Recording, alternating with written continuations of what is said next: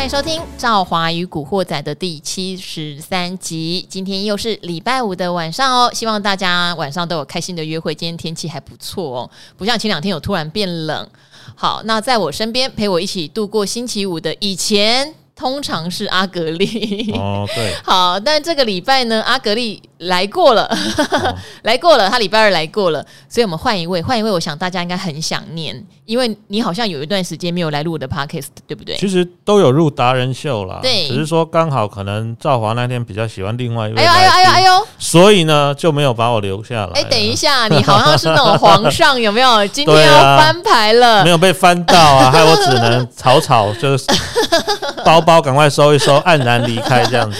讲这样就回到你的冷宫、嗯，是对对对对对，没错。然后就看着阿格力被裹着被子，没错没错，抬进去，没错，不舒服这个画面。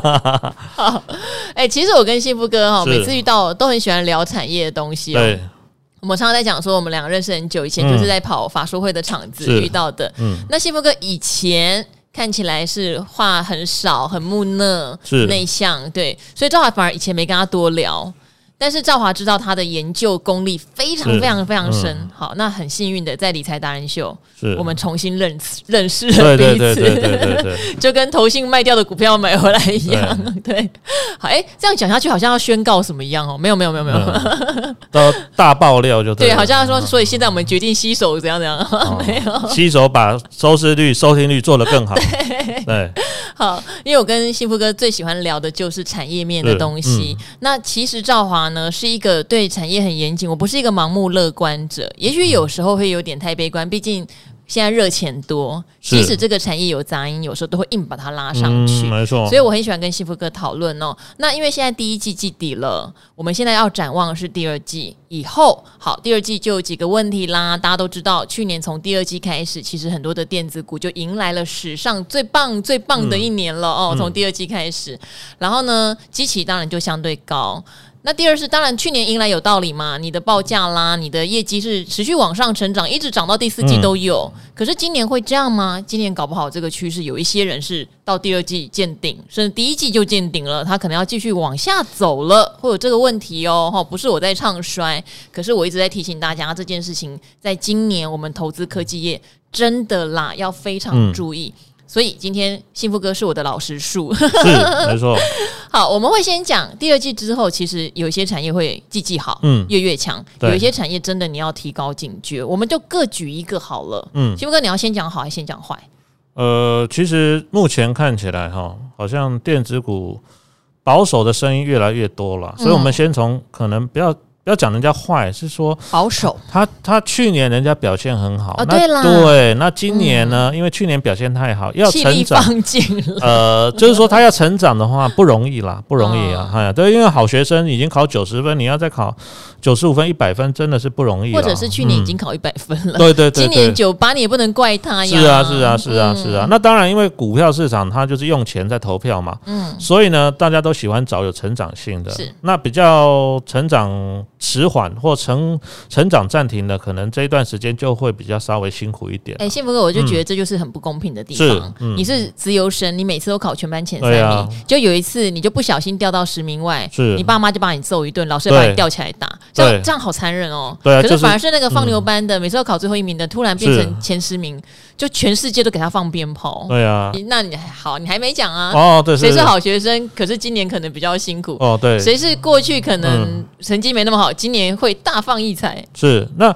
大概有几个族群呢？哈，第一个，比如说像 NBPC 了哈，那这个概念其实也很简单。前两年大家只能在家工作，或小朋友只能在家上课哦，所以对 NBPC 的需求非常大。那前两年你该买的都买了，那 NBPC 这个东西其实基本上也要两到三年你才有可能再换新的哦，所以。这一段时间来说的话，今年的成长性就会比较局限哈。那所以，他如果是做比如说笔电代工的或笔电零组件比较高的公司，可能大家就要稍微留意一下。那另外呢，还有面板族群。那面板其实主要呢还是我们的这个电视为主嘛。那甚至包括像 NBPC 的这个面板等等。当然，你说有些公司它有开始切入车用领域。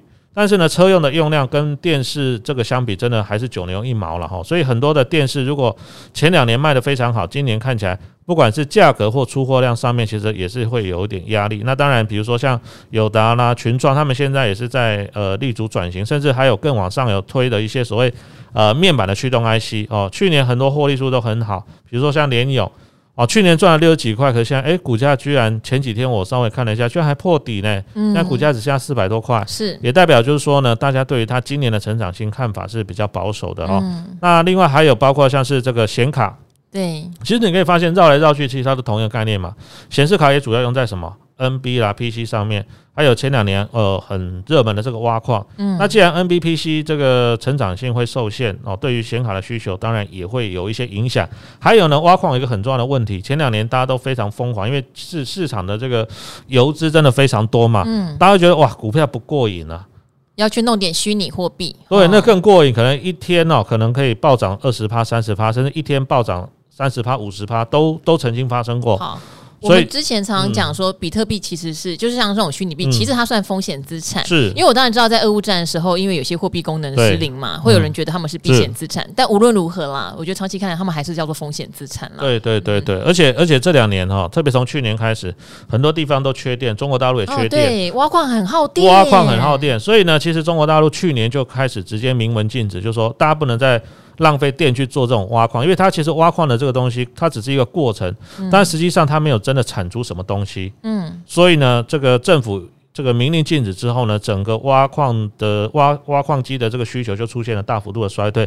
我想这也跟今年哈，这个应该讲说从去年下半年开始，显卡的价格就开始走弱，也是有有相当大的关系哦。好，因为前一阵子有传出来，NVIDIA 有一款显卡嘛，很高阶的在叠加，而且是澳洲的价格。嗯，那我想很多听众或观众就会有疑问说，那这种通常叠最高阶的，你们干嘛紧张？嗯，可是可以参考今天晚上理财达人秀哈，幸福哥有在告诉大家，不管中高低阶啦，几乎所有规格的，其实显卡的价格都不太理想。是，而且中国刚好就是去年五月，嗯，提出禁止挖矿这个事情，那高点也刚好就在去年五月，这真的。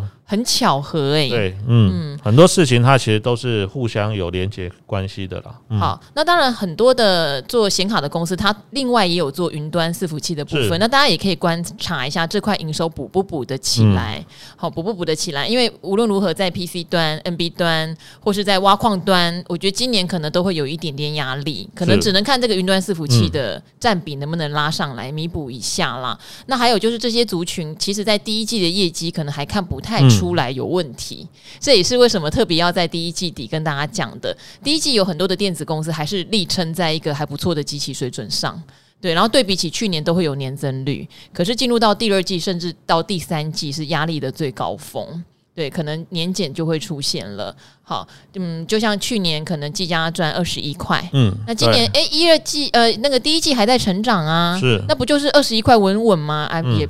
不一定，因为可能下半年跟去年下半年就会呈现的，不见得是成长了。因为很多去年都是下半年基期都蛮高的，对，嗯，所以有可能如果真的不如预期的话，有可能下半年它。Y O Y 就会变成是衰退的。好，所以大家可不可以密切留意？即使现在还没有那么大的，例如说呃营收上面的衰退出来，可是先做一点准备啦。嗯，好，那当然，等一下幸福哥你要讲的就是你觉得会开始越来越好的。嗯嗯，那越来越好，其实我们从最近盘面资金的结构就可以看出来哈。嗯，一个当然就是比如说像电动车了哈，这个长线长线的趋势目前还是没有改变哈，这是一个。那再来还有这两天呢，突然呢，这个市场。资金非常青睐的就是所谓的低轨道卫星哦，那可是这个兆华都有点怕怕的。对啊，那嗯，因为去年很多都是在这方面没有什么实质获利。因为去年哈，它题材刚刚开始的时候，很多股票真的还没有看到营收获利，股价就已经先飙一段。那之后呢，股价也。做了一个蛮大幅度的修正，有的都跌了三四十趴，甚至腰斩的都有。可是哦，随着乌俄战争的一个开打之后，大家发现说，哇，现在哦，战争其实是打的是网络战啊。你说我这个什么无人机啦，还是说我一些什么什么特殊应用的飞弹呐？你这些东西其实没有网络是没有办法运作的哈。所以呢，在呃这个俄罗斯炸毁了这个乌克兰的网络设备之后，诶，反而马斯克用他的低轨道卫星给乌克兰呢。很多的人民，甚至包括他们的一些这个军事之间的联络哈，产生蛮大的功效哈，而且上网的速度听说还比我们原本的这个这个一些网络设施还要来得更快。那可能是他们当地真的比较慢吧？嗯、呃，这也有可能啊。啊 但是这也告诉来韩国、台湾试试看。他听说韩国超级快哦，对对对对对，对。当然，我觉得这个是也是一个趋势，而且大家会发现说，如果未来呃我的这个军这个固网的，就是我们一般固定的这个网络设备被破坏之后，嗯、那这个时候就要依赖天上哈这个卫星来给我们发送这个网络讯号。嗯，所以其实包括像台湾。哦，甚至美国、加拿大、欧洲很多国家呢，嗯，他们都对于哦这个发展低轨道卫星是还蛮有兴趣的，嗯、而且根据研究机机机机机机构的统计了哈，嗯、它其实哦整个所谓的发展经费、研发经费加起来，可能大概有可能接近一兆新台币哦，这个数字相当大，而且其实大家有没有发现哦，这个技术其实过去已经有了，低轨道卫星这个技术已经有，但是。这两年大家的应用才开始起来，嗯，哦，因为。包括像五 G 啦、六 G，甚至还有以后的自驾车，就是说技术有，但是要等市场成熟之后，大家才会愿意把钱丢进来哈。所以这两年这个这个新的东西上来之后，过去没有。那现在开始发展，那未来会更多的，其实它的成长性就会比一般我们看到的产业来的更好一些哦。嗯，好，但是呢，赵华因为在投资上面，我跟幸福哥一样嘛，都看了很久，嗯、所以有时候对于一些公司，我会比较怕啦。嗯、这个我都常常不会讲，都觉得会得罪人。是是，是。好，例如说。我以前有讲像台阳有没有哈？因为都没有获利，然后又常常每一年都有不同的好题材，可是最后可能验证在它的获利面上面就是那么的不理想。对，那他最近也连涨啊。对，嗯，那幸福哥你要就就是我要原谅他吗？因为我觉得他以前是一个伤害我感情的公司。哇。对，然后要怎么样才能相信他这次会做到好？就像很久以前有人问我富彩，对对，在我们这个赵华与古惑仔问的，是我就只能跟他讲，富彩那时候喊今年六块，你必须看能不能验证，是因为他有好几年都是会先在年初提出一个很棒的 guidance，到后来就会开始有一些奇怪的杂音跑出来。是那目前看起来也有点这个味道。对，好，那我要怎么相信像台阳？呃，其实应该这么说了哈，如果以低轨道卫星来说，台阳。不管是去年或现在哈，它都是里面算是领头羊。所谓的领头羊，就是只要这个题材被市场上 所关注的时候，题材领头羊，对它股价都是率先往前。跟宏达电在那个元宇宙领头羊一样。对对对，没错。所以如果说你觉得呃还没有开始赚钱的公司，你比较心里面哈买不下手的话，我觉得你可以把台阳当做这个低轨道卫星这个族群的精神指标哦。那只要它还在往前冲，其他的低轨道卫星。不管不管你是这个有赚钱的，还是说股本大一点的、小一点的，都有机会往上。嗯，但是你就可以从这个里面去找一些哈，比如说像呃最近包括像是华通啦，哦，甚至包括像森达科啦，哦，这些都至少还有赚钱啦，虽然本益比。像森达科的本益比也不低，但是至少这些公司是都有赚钱的，嗯、而且呢，这个产业哈，就我刚刚前面强调了，它从过去大家不怎么投入，到从去年到现在，似乎这个经费大家都越丢越多的情况之下，嗯、这个成长性是可以预期的哈，只是说大家特别记住一点哈。当市场的资金往这个地方跑的时候，当然，今年我们我们一开始过完农历年来就讲说，今年这个老虎不是猛虎哦，它是巧虎，巧虎，或者说你说它跳跳舞哦，今年真的大盘上窜下跳的这个幅度都非常的大哦，所以今年的操作也是要讲紧紧注一个大原则，就是说你不要说啊，看到题材就马上去追，而且说呢，有时候短线它可能强个两三天之后哈，可能隔天的拉回幅度也不小，所以最好的方式，这个题材。对的话，你要买哈，尽量还是挑量缩的时候再进场，而且你也不要说哦，像去年一样，我很多哦，像去年买什么呃长荣、阳明、望海，我非得要涨五成一倍才要卖。你今年很多股票，可能你这个获利稍微有拉开来，比如说十趴啦、二十趴啦，你都可以先卖一趟。哦，来回做的话呢，它的价差利润空间才会更大一些哦。嗯，好，所以大家要原谅它，可能这个方法啦。嗯、就接下来看到它的营收真的是开始成长之外，转亏为盈嘛，转亏为盈之外，要越赚越多。对，其实第三代半导体就比较符合这个趋势。对对对。我也坦白讲啊，我记得我还跟汉磊里面的经营层讲过一句话说，说以前我都当你们是骗子，有一段时间稳懋也是哦。对对对。好，我当你们是骗子，因为每一年都会说应用会放大，每一年都说要转亏为盈。嘛，当然是公司的期待。当然，可是长达五六年都没有，七八年都没有，你当然会觉得他是不是骗子？嗯、好，但是去年开始真的看到成效了。对，好，转亏为盈之外呢，你看到它的运营收也一直往上走，这个就是嗯，时机来了，对对，然后公司体制也转股了，改善了，好不好？那当然，汉民集团有做很多的投资操作，让他们有保有保有可以发展的现金，这点也是很厉害了哈。好，这个就以后再跟大家聊了。嗯，因为接下来因为礼拜五了嘛，我们也赶快来回答这一周有一些还没有回答到的问题哦。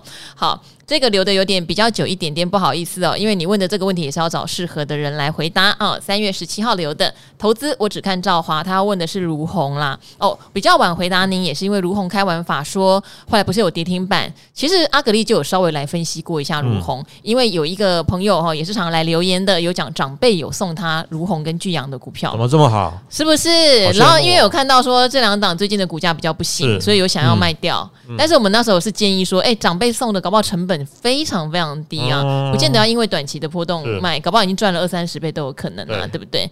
好，那后来那一位有在留言，不过我们今天先 focus 在这一位，可能还没有得到。答案的朋友哦，他要看如虹。他说，因为当初是越南解封，欧美和疫情共存啦。好，因为这个事情，幸福哥也聊过，所以我觉得幸福哥非常适合回答你。他说，民众外出活动不是会带来成衣消费吗？诶，这也没错嘛。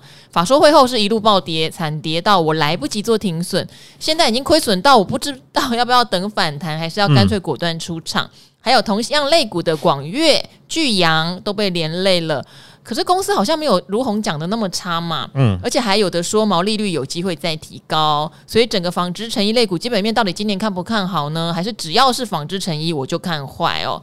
好，谢谢赵华无私分享，少数能兼顾深度内涵、趣味易懂、好入口的优质节目，让一般散户不会对股市股市望之却步。嗯、好。他的理由其实一开始没有错呀，对，真的没错。其实哈，当然解封之后，大家外出的机会增加，可能会多买一些这个衣服啦、鞋子啦哈。我想这个一开始的假设是正确的哈。不过呢，大家也不要忘记一点哈，呃，所谓成衣业的旺季通常是在冬天，特别因为北半球的人口比较多哈，所以通常在冬天的时候，大家会买比较多，愿意消费多一点在服饰上面。那现在哈，刚好因为呃北半球的天气从呃，冬天已经进入春天，那接下来可能在一两个月之后，天气会慢慢变热，所以它的旺季哈刚好过去了，这是第一个。那再来第二个理由就是说呢，其实哦，最近这一两个月，应该说从去年第四季以来哈，这个通膨的议题还是哦一直围绕着全球的这个大环境，甚至像如果说以这个服饰来说哦，蛮大一个比重是来自于棉花，棉花的期货呢也涨到了十几年的新高。那现在问题来了。我棉花涨价，那是不是对我的成本提高？那但是消费者终端需求，对终端需求，第一个刚好它又不是旺季，再来第二个就是说呢，现在连粮食的价格都已经飙到了这个天上去哈，所以现在问题来了，我们常常讲说哈，不管买什么，你都要先把肚子给先吃饱，你才有多余的这个精神或多余的金钱去消费其他的东西。嗯，那现在就是说呢。粮食价格，哈，或者说其他的一些，比如说什么牛奶啦、鸡蛋啦，哈，这一些价格的上涨，哦，它可能会排挤到我们其他非紧急或非必要性的消费，哦，或许说呢，有可能要多花一点钱去买食物，那我可能把留在买衣服服饰的钱，可能就会受到一些影响。而且呢，刚刚我前面有讲到哈，你上游的成本在往上涨的时候，如果消费者不愿意买单，可能呢，你价格一调涨，那消费者呢？本来可能过去哈，大家平均，比如说买个三件，他可能今年啊价格涨了，那现在又比较不需要，可能他买买气就会缩减。所以我觉得成衣业是这样子的哈。再来第一个就是观察原物料的报价，像棉花等等这些，还有呢就是有关于哦这个景气的部分哦。下半年来看的话，通常啦，如果是你那个冬季要旺季的话哈，其实大概每年这些成衣厂商哦，他们背后的旺季会在。落在大概六到八月，就是大概第三季的时候，所以你到时候可能要去观察那个时间点，它的营收有没有出现比较明显的回温。那其如果说明营收开始上来，就代表可能在今年底哈，就是冬天的时候呢，买气就会还不错。我想这会是一个观察的重点哦。那这样都杀那么深了，在淡季也遇到一些可能出货不如预期的调整。嗯、当然，如虹他还特别强调，他会想办法让出货的单价或者毛利拉高啦。嗯、对，那会不会反而到了如果跌跌跌跌到？第二季，嗯，会是一个比较好的买点呢。这有，那还有就是他手上还有呀。嗯、对，因为就我刚刚强调，第呃，如果说你是长辈送你的了哈，我、哦、没有，那是另外一个。这个看来不是长辈送的，不是自己买的，而且脚麻。对，OK。那如果是这样的情况，其实我我是认为说，那你愿不愿意换股？因为你如果资金一直放在上面，即便他说后面可能没有在。出现连续性的重挫，但是可能资金不在这个位置上，那即便大盘反弹，可能你会看着别的股票在涨，自己的股票都不涨，心理上还是难免会有点受到影响了。所以我一个一个简单的建议就是说，要么你就是换到现在的主流强势股，不然的话呢，你可能就要等到比如说第二季末、第三季初的时候，看它这个诚意的旺季又又来的时候呢，整个营收跟获利哈有没有出现明显的增长哈，我想大概到时候就可以看出来，就是说今年冬季的时候，诚意业有没有机会再重新哦回到成长的轨道上哦。好，那我我自己观察这个诚意业，因为我我也坦白说，我之前跟小哥就说我想放空 如虹，但不是这一波啊，不是这一波，嗯但那时候非常强。好，为什么你有买进的理由？我当然也有放空的理由嘛。第一个当然就是越南厂的出货不顺，就刚好跟你反过来喽。对，好，你要看他是要买，你是因为他坏出货可能解封了。对，可是我看的就是越南厂出货那时候很不顺。嗯对，然后加上说，我觉得解封有点遥遥无期嘛。所以我也不知道他什么时候这个诚意会回暖。再来就是他去年当然整个获利的状况就受到很大的影响嘛，它是一个衰退的状态，这样，嗯、所以种种的情况下，股价却能撑在六百多块那时候，嗯，我就觉得很不可思议。而且那时候他有一个消息，就有点有点引发我的那种反骨的心情。他有一个消息，就是他出好像那个就是那个防护衣哦，对，就是呃疫情来了，所以他出防护衣。可是防护衣，你说占这么大一家成衣公司，能占多少营收？可那时候股价又因为这样炒一波上去的时候，哦、我就有点觉得这很虚，有点。所以当时我跟呃，权证小哥在讨论，就是我觉得他这波涨得太虚了，应该要空它。嗯、但其实不好空，因为那时候他就是怎么样都不跌，对，然后跌幅也很小，比其他的股票都强势。其实他平常股性真的不活泼，对，嗯、所以后来我就放弃观察它了我就转移目目标了嘛。就像你现在做做它是做多，你可能要转移目标。那时候做他做空，我就转移目标，就没理他了。嗯、就谁知道他开完法说，而且是缴出一个一月单月成绩还不错的情况下。是被重杀，是有点像是当时的利空没反应，嗯、跑到现在来反应，嗯、然后有一些外资机构听完他的法说，反而就纷纷调降目标价，就离他而去了。对，是有点这样。所以跌到这边的时候，是不是一定要砍砍出去？我自己反而是比较保留。嗯，其实它确实是一家好公司。对，就是是不是我自己的话，搞不好就会觉得之前那么多利空，我不选择卖它。对，现在要卖吗？我自己反而会反向这样想。对对，对，没错。对，因为有时候就是我刚刚讲，就是说，如果你有找到更好的，可以把这一段时间下跌的亏损弥补过来。当然，我是觉得你是可以换股。那如果你你第一个你不缺钱，那你也暂暂时找不到更好想换的股票，嗯，那你可能也不一定说要马上去做一个杀出的动作了，嗯、因为我们讲说，其实成衣业，呃，通常第三季才是备货的旺季嘛，嗯、哦，那现在其实也到了。接近第一季底了，第一季底，第二季其实大概六七月之后了哈，这个成衣厂就会开始准备今年冬天的一些呃备货的一个状况了。那如果去年基期低的话，说不定今年诶销售成绩是有机会慢慢回升的。嗯，好，所以真的 有时候这个股票的节奏真的很烦啦。你看，像今年开法说大部分很好，但联电是在封关日前开的比较。不行的，是那其实巨阳跟如虹都是开完法说，其实都没有获得青睐。好、嗯，这个族群确实比较辛苦。嗯、好今年今年船厂有个特色，我补充一下，今年船厂有个特色，嗯、就是其实上游的原料大涨哈，不一定能够传递到最终的，就是没办法转嫁。对，报价天王常常提醒大家要能转嫁。对，像像今年你看油价涨这么多，嗯，油价已经涨到现在一桶都一百多块美元了。可是今年很奇怪哦。你去做塑化股完全很难赚，没错，因为终端需求没有那么强劲，对对对对，反而是终端，因为像成衣业，你说像如虹、巨阳，他们已经算是最尾端的，他们做好就是直接。拿到店铺要卖，准备要卖给消费者，所以其实他们在在这个产业链的最下游，如果它的转嫁能力或转嫁的机会比较低的话，其实它反而是这一波通膨跟原物料上涨的受害股啊。所以我刚刚举油价，大家可能就可以稍微明白为什么明明油价涨这么多了，今年怎么塑化股都没什么表现。嗯其实。道理是一样子的。好，兆华对成衣业是最有良心的啦，因为即使在疫情，我还是不停的网购。哇，真是，嗯，一直买，一直买，促进经济发展。可是很多人并不喜欢上网买衣服，因为很容易买到不合身的，要退，很麻烦。对，这个有点远了，没关系哈。很多的综合评估和资讯，大家可以一起考量。好，然后这一个。叫做存股隔代冲，哎、欸，可能也不止来一次，对不对？哈，存股是不知道我们他用骨头的股，不是用股票的股。隔代冲就是套牢了，要 隔日冲变隔代冲，哦、要准备传家宝给 小孩，对，套到给下一代。嗯他说以前我以为钱可以买到一切，他很聪明哦，他知道 parkas 的标会只出现一半，下面还用内文补。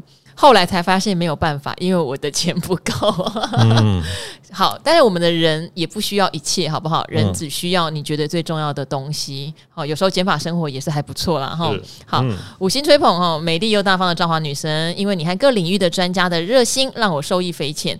即便在全台连环震的夜晚，还睡得安稳。这个可能跟你的持股没什么关系哈。恭喜你有良好的睡眠品质，这样真的很重要，真的很重要，睡眠品质很重要。好，七成资金放在长期存股，剩下三成因为看不懂局势还在闲置，这很好啦。你不要真的七成够了啦哈。嗯，好，最近因为 ESG 还有能源危机的议题，再生能源似乎热了起来。我不晓得能不能大幅降低对原油的依赖呢？诶，这个可能是一个长线的话题，但是长期每一个国家都是往这边去努力的啦。确实，嗯、但是未来肯定会留下大量的设备废弃物啊。好。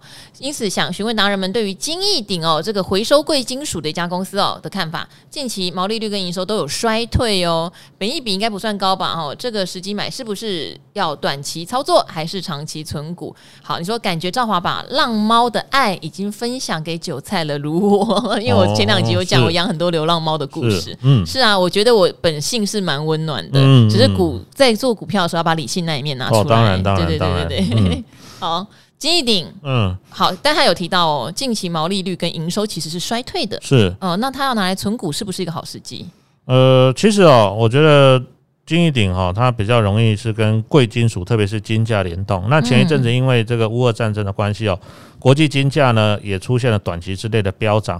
那通常呢，这种情况之下呢，金一鼎还有另外一家也是做这个贵金属回收哦，就是佳龙。佳龙，对，佳龙很猛啊。对对对，这两家公司都会短期之内出现那种飙涨的情况了哈。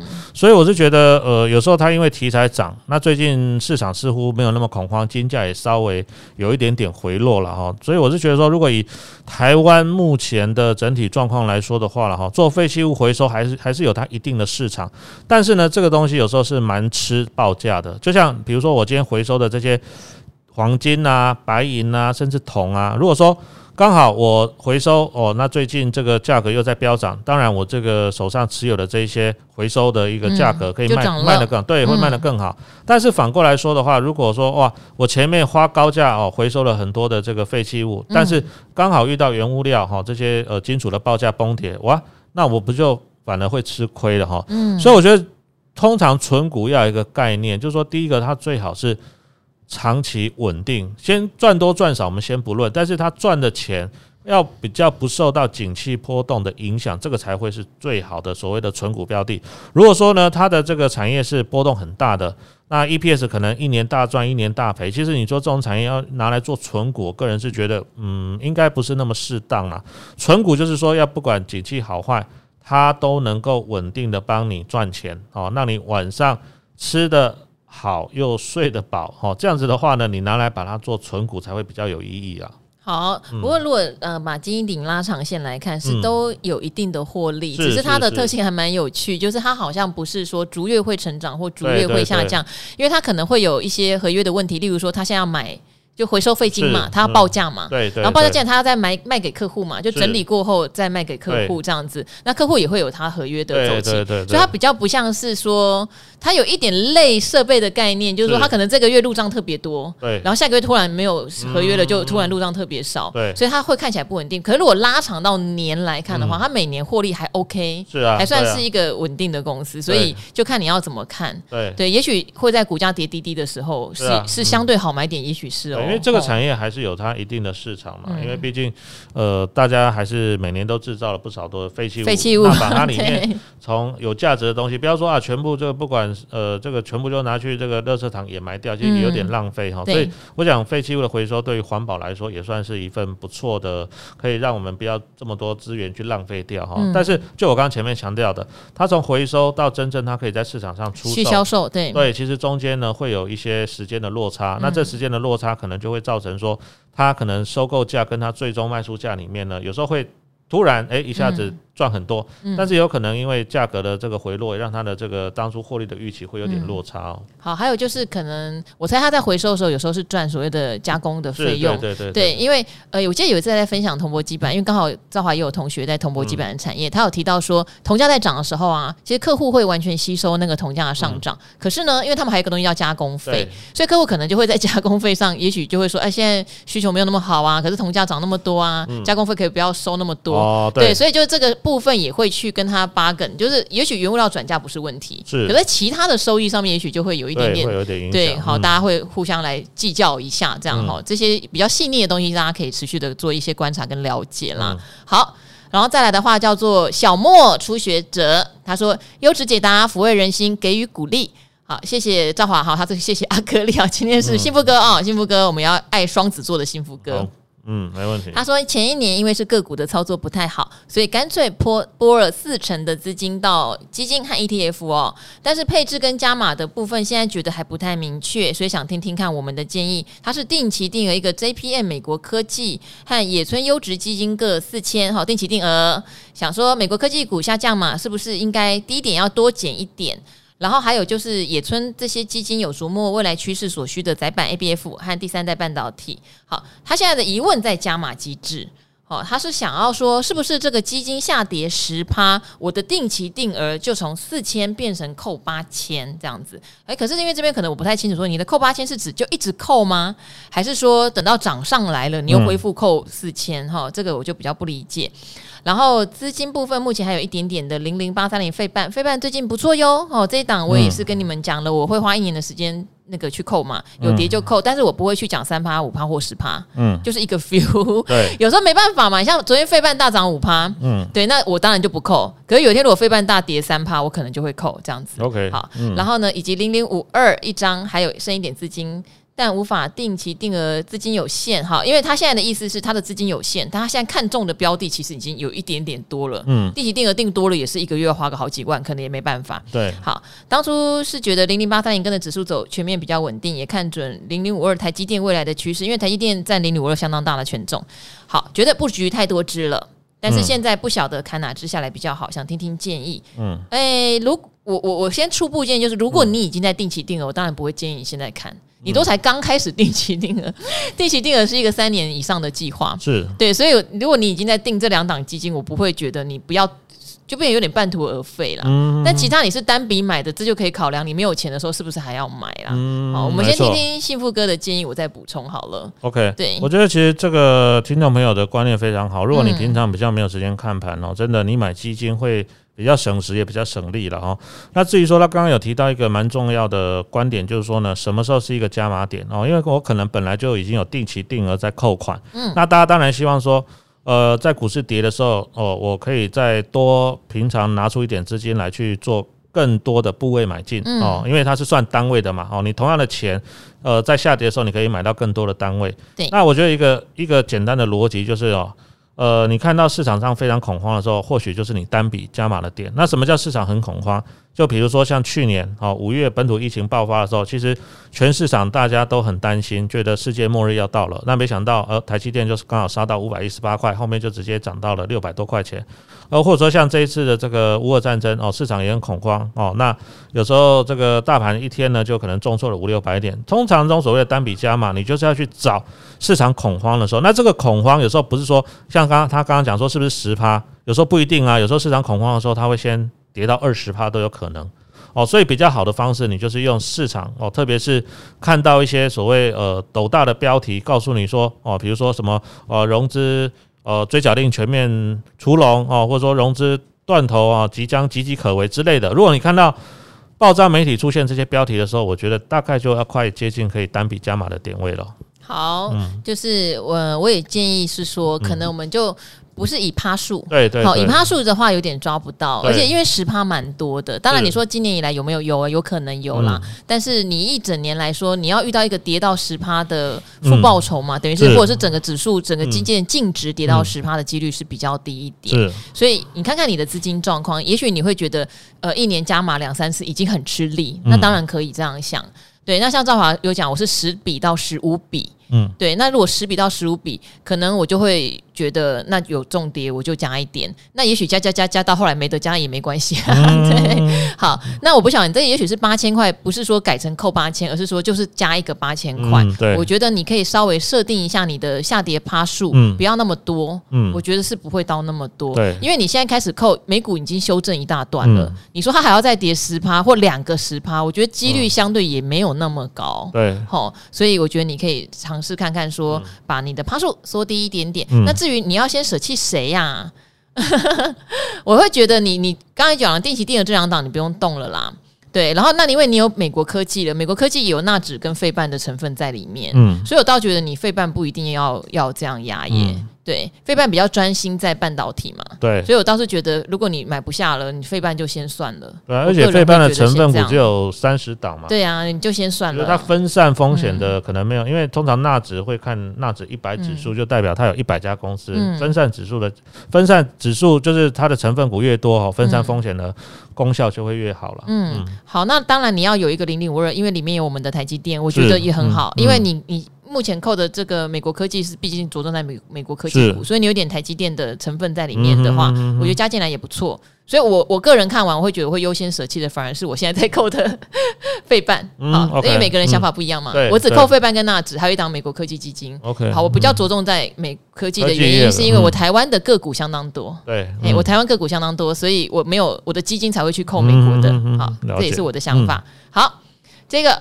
我爱赵华，好，我很想看看你是谁，因为你写年轻的西湖科技业务，西湖 好不好？附照片没有了，这边不能留照片。好，西湖科技业务应该就是在那个西湖站那边有一个科技园区嘛，对对对对对，不晓得是在哪一间哦，那边很多，那边还有周子街啊什么的，对对，蛮多间，很多间的很多间，好。我也常去了哈，嗯、我今年二十三，哇，二十三，哇，工作刚满一年，进入股市，玩了长龙的波段，有赚有赔，最后是赔钱收场哦。上班没有时间盯盘啦，所以想要用稳定的金融股做投资。括号听起来好老。你会很在意老，二三岁为什么要在意老呢？哈，好，先前统整了二零一九到二零二一二十几家金融股的 EPS、配股配息、配发比率，目前锁定配发比率有八成以上的合库金，还有兆丰金。合库金稳定配股以及配息，长期复利应该很可观哦。兆丰金虽然只有配息，但是配的很多，好，其实研究的还不错啊。这两家也在今年来说，因为他们都没有太大的寿险部位。所以看来也是升息受惠者，嗯、好，因此想要朝四成金融股，四成哈买美元，它在二七点六元的时候就有换一笔美元，剩下两成就偶尔手痒玩个波段，可以拿二三岁而已嘛哦。目前波段是锁锁定松藤这家，我以前有关注过，我记得是连接线的，嗯，然后觉得未来的发展性很好。谢谢赵华吉各位达人的分享，收益良多，每天必听的忠实粉丝流 哈，有点绕口。嗯、好，那。其实好像没有太需要帮他健检哈，因为何库金跟赵丰金存这两档问题不大吧？对啊，其实我记得我们上次来有提过哈，在升息循环的状况之下哈，其实金融股，特别是银行业务比重高的金融股，它是会受惠的。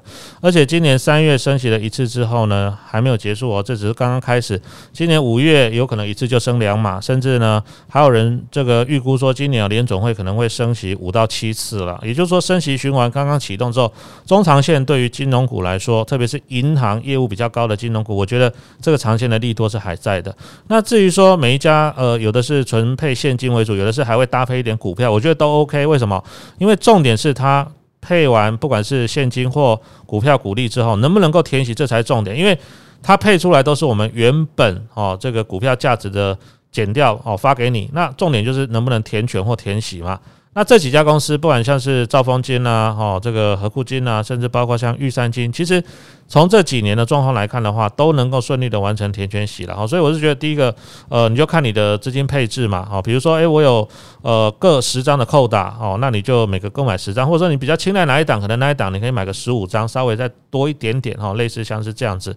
那至于说，呃，在呃，资金配置上来说的话啦，我觉得如果你的时间拉的够长，因为他刚刚讲说二十三岁有点老哈，我听了都没有，他说纯金融股有点老哦，二十三岁对。哦，那我觉得其实也不要觉得说好像纯金，因为大部分做金融股的人哈，我是觉得说，只要你有耐心，你长期的回报率都会不错哦。因为这我就我刚刚前面讲的哈，你要存股一定要找什么？它获利很稳定的，不要去找那个可能一年大赚一年大赔的。那平常如果你有工作在忙，特别是你才我想二十三岁才大学，他说很忙，没时间看盘。对啊，才大学刚毕业，刚进入公司，正是要在事业上开始冲刺的时候，如果说你把太多时间花在股票上，我想其实也不见得对于你的未来职场生涯发展是有帮助的。其实。重点是在于说，你时间拉长，你去做投资，只要方向是对的，我相信你慢慢就可以看出。绩效跟成果，嗯，因为我看他写业务值嘛，业务值的话，你的业绩奖金就很重要了，对，对所以你越专心在你的工作上冲刺，你得到的奖金就会越多。你就先把得到的奖金先拿来做这种稳定型的存股，不要担心害怕。等到有一定的大部位了，对不对？然后你的业绩什么也都非常的稳定的时候，你再来考虑啊，要不要做一些个股的波段？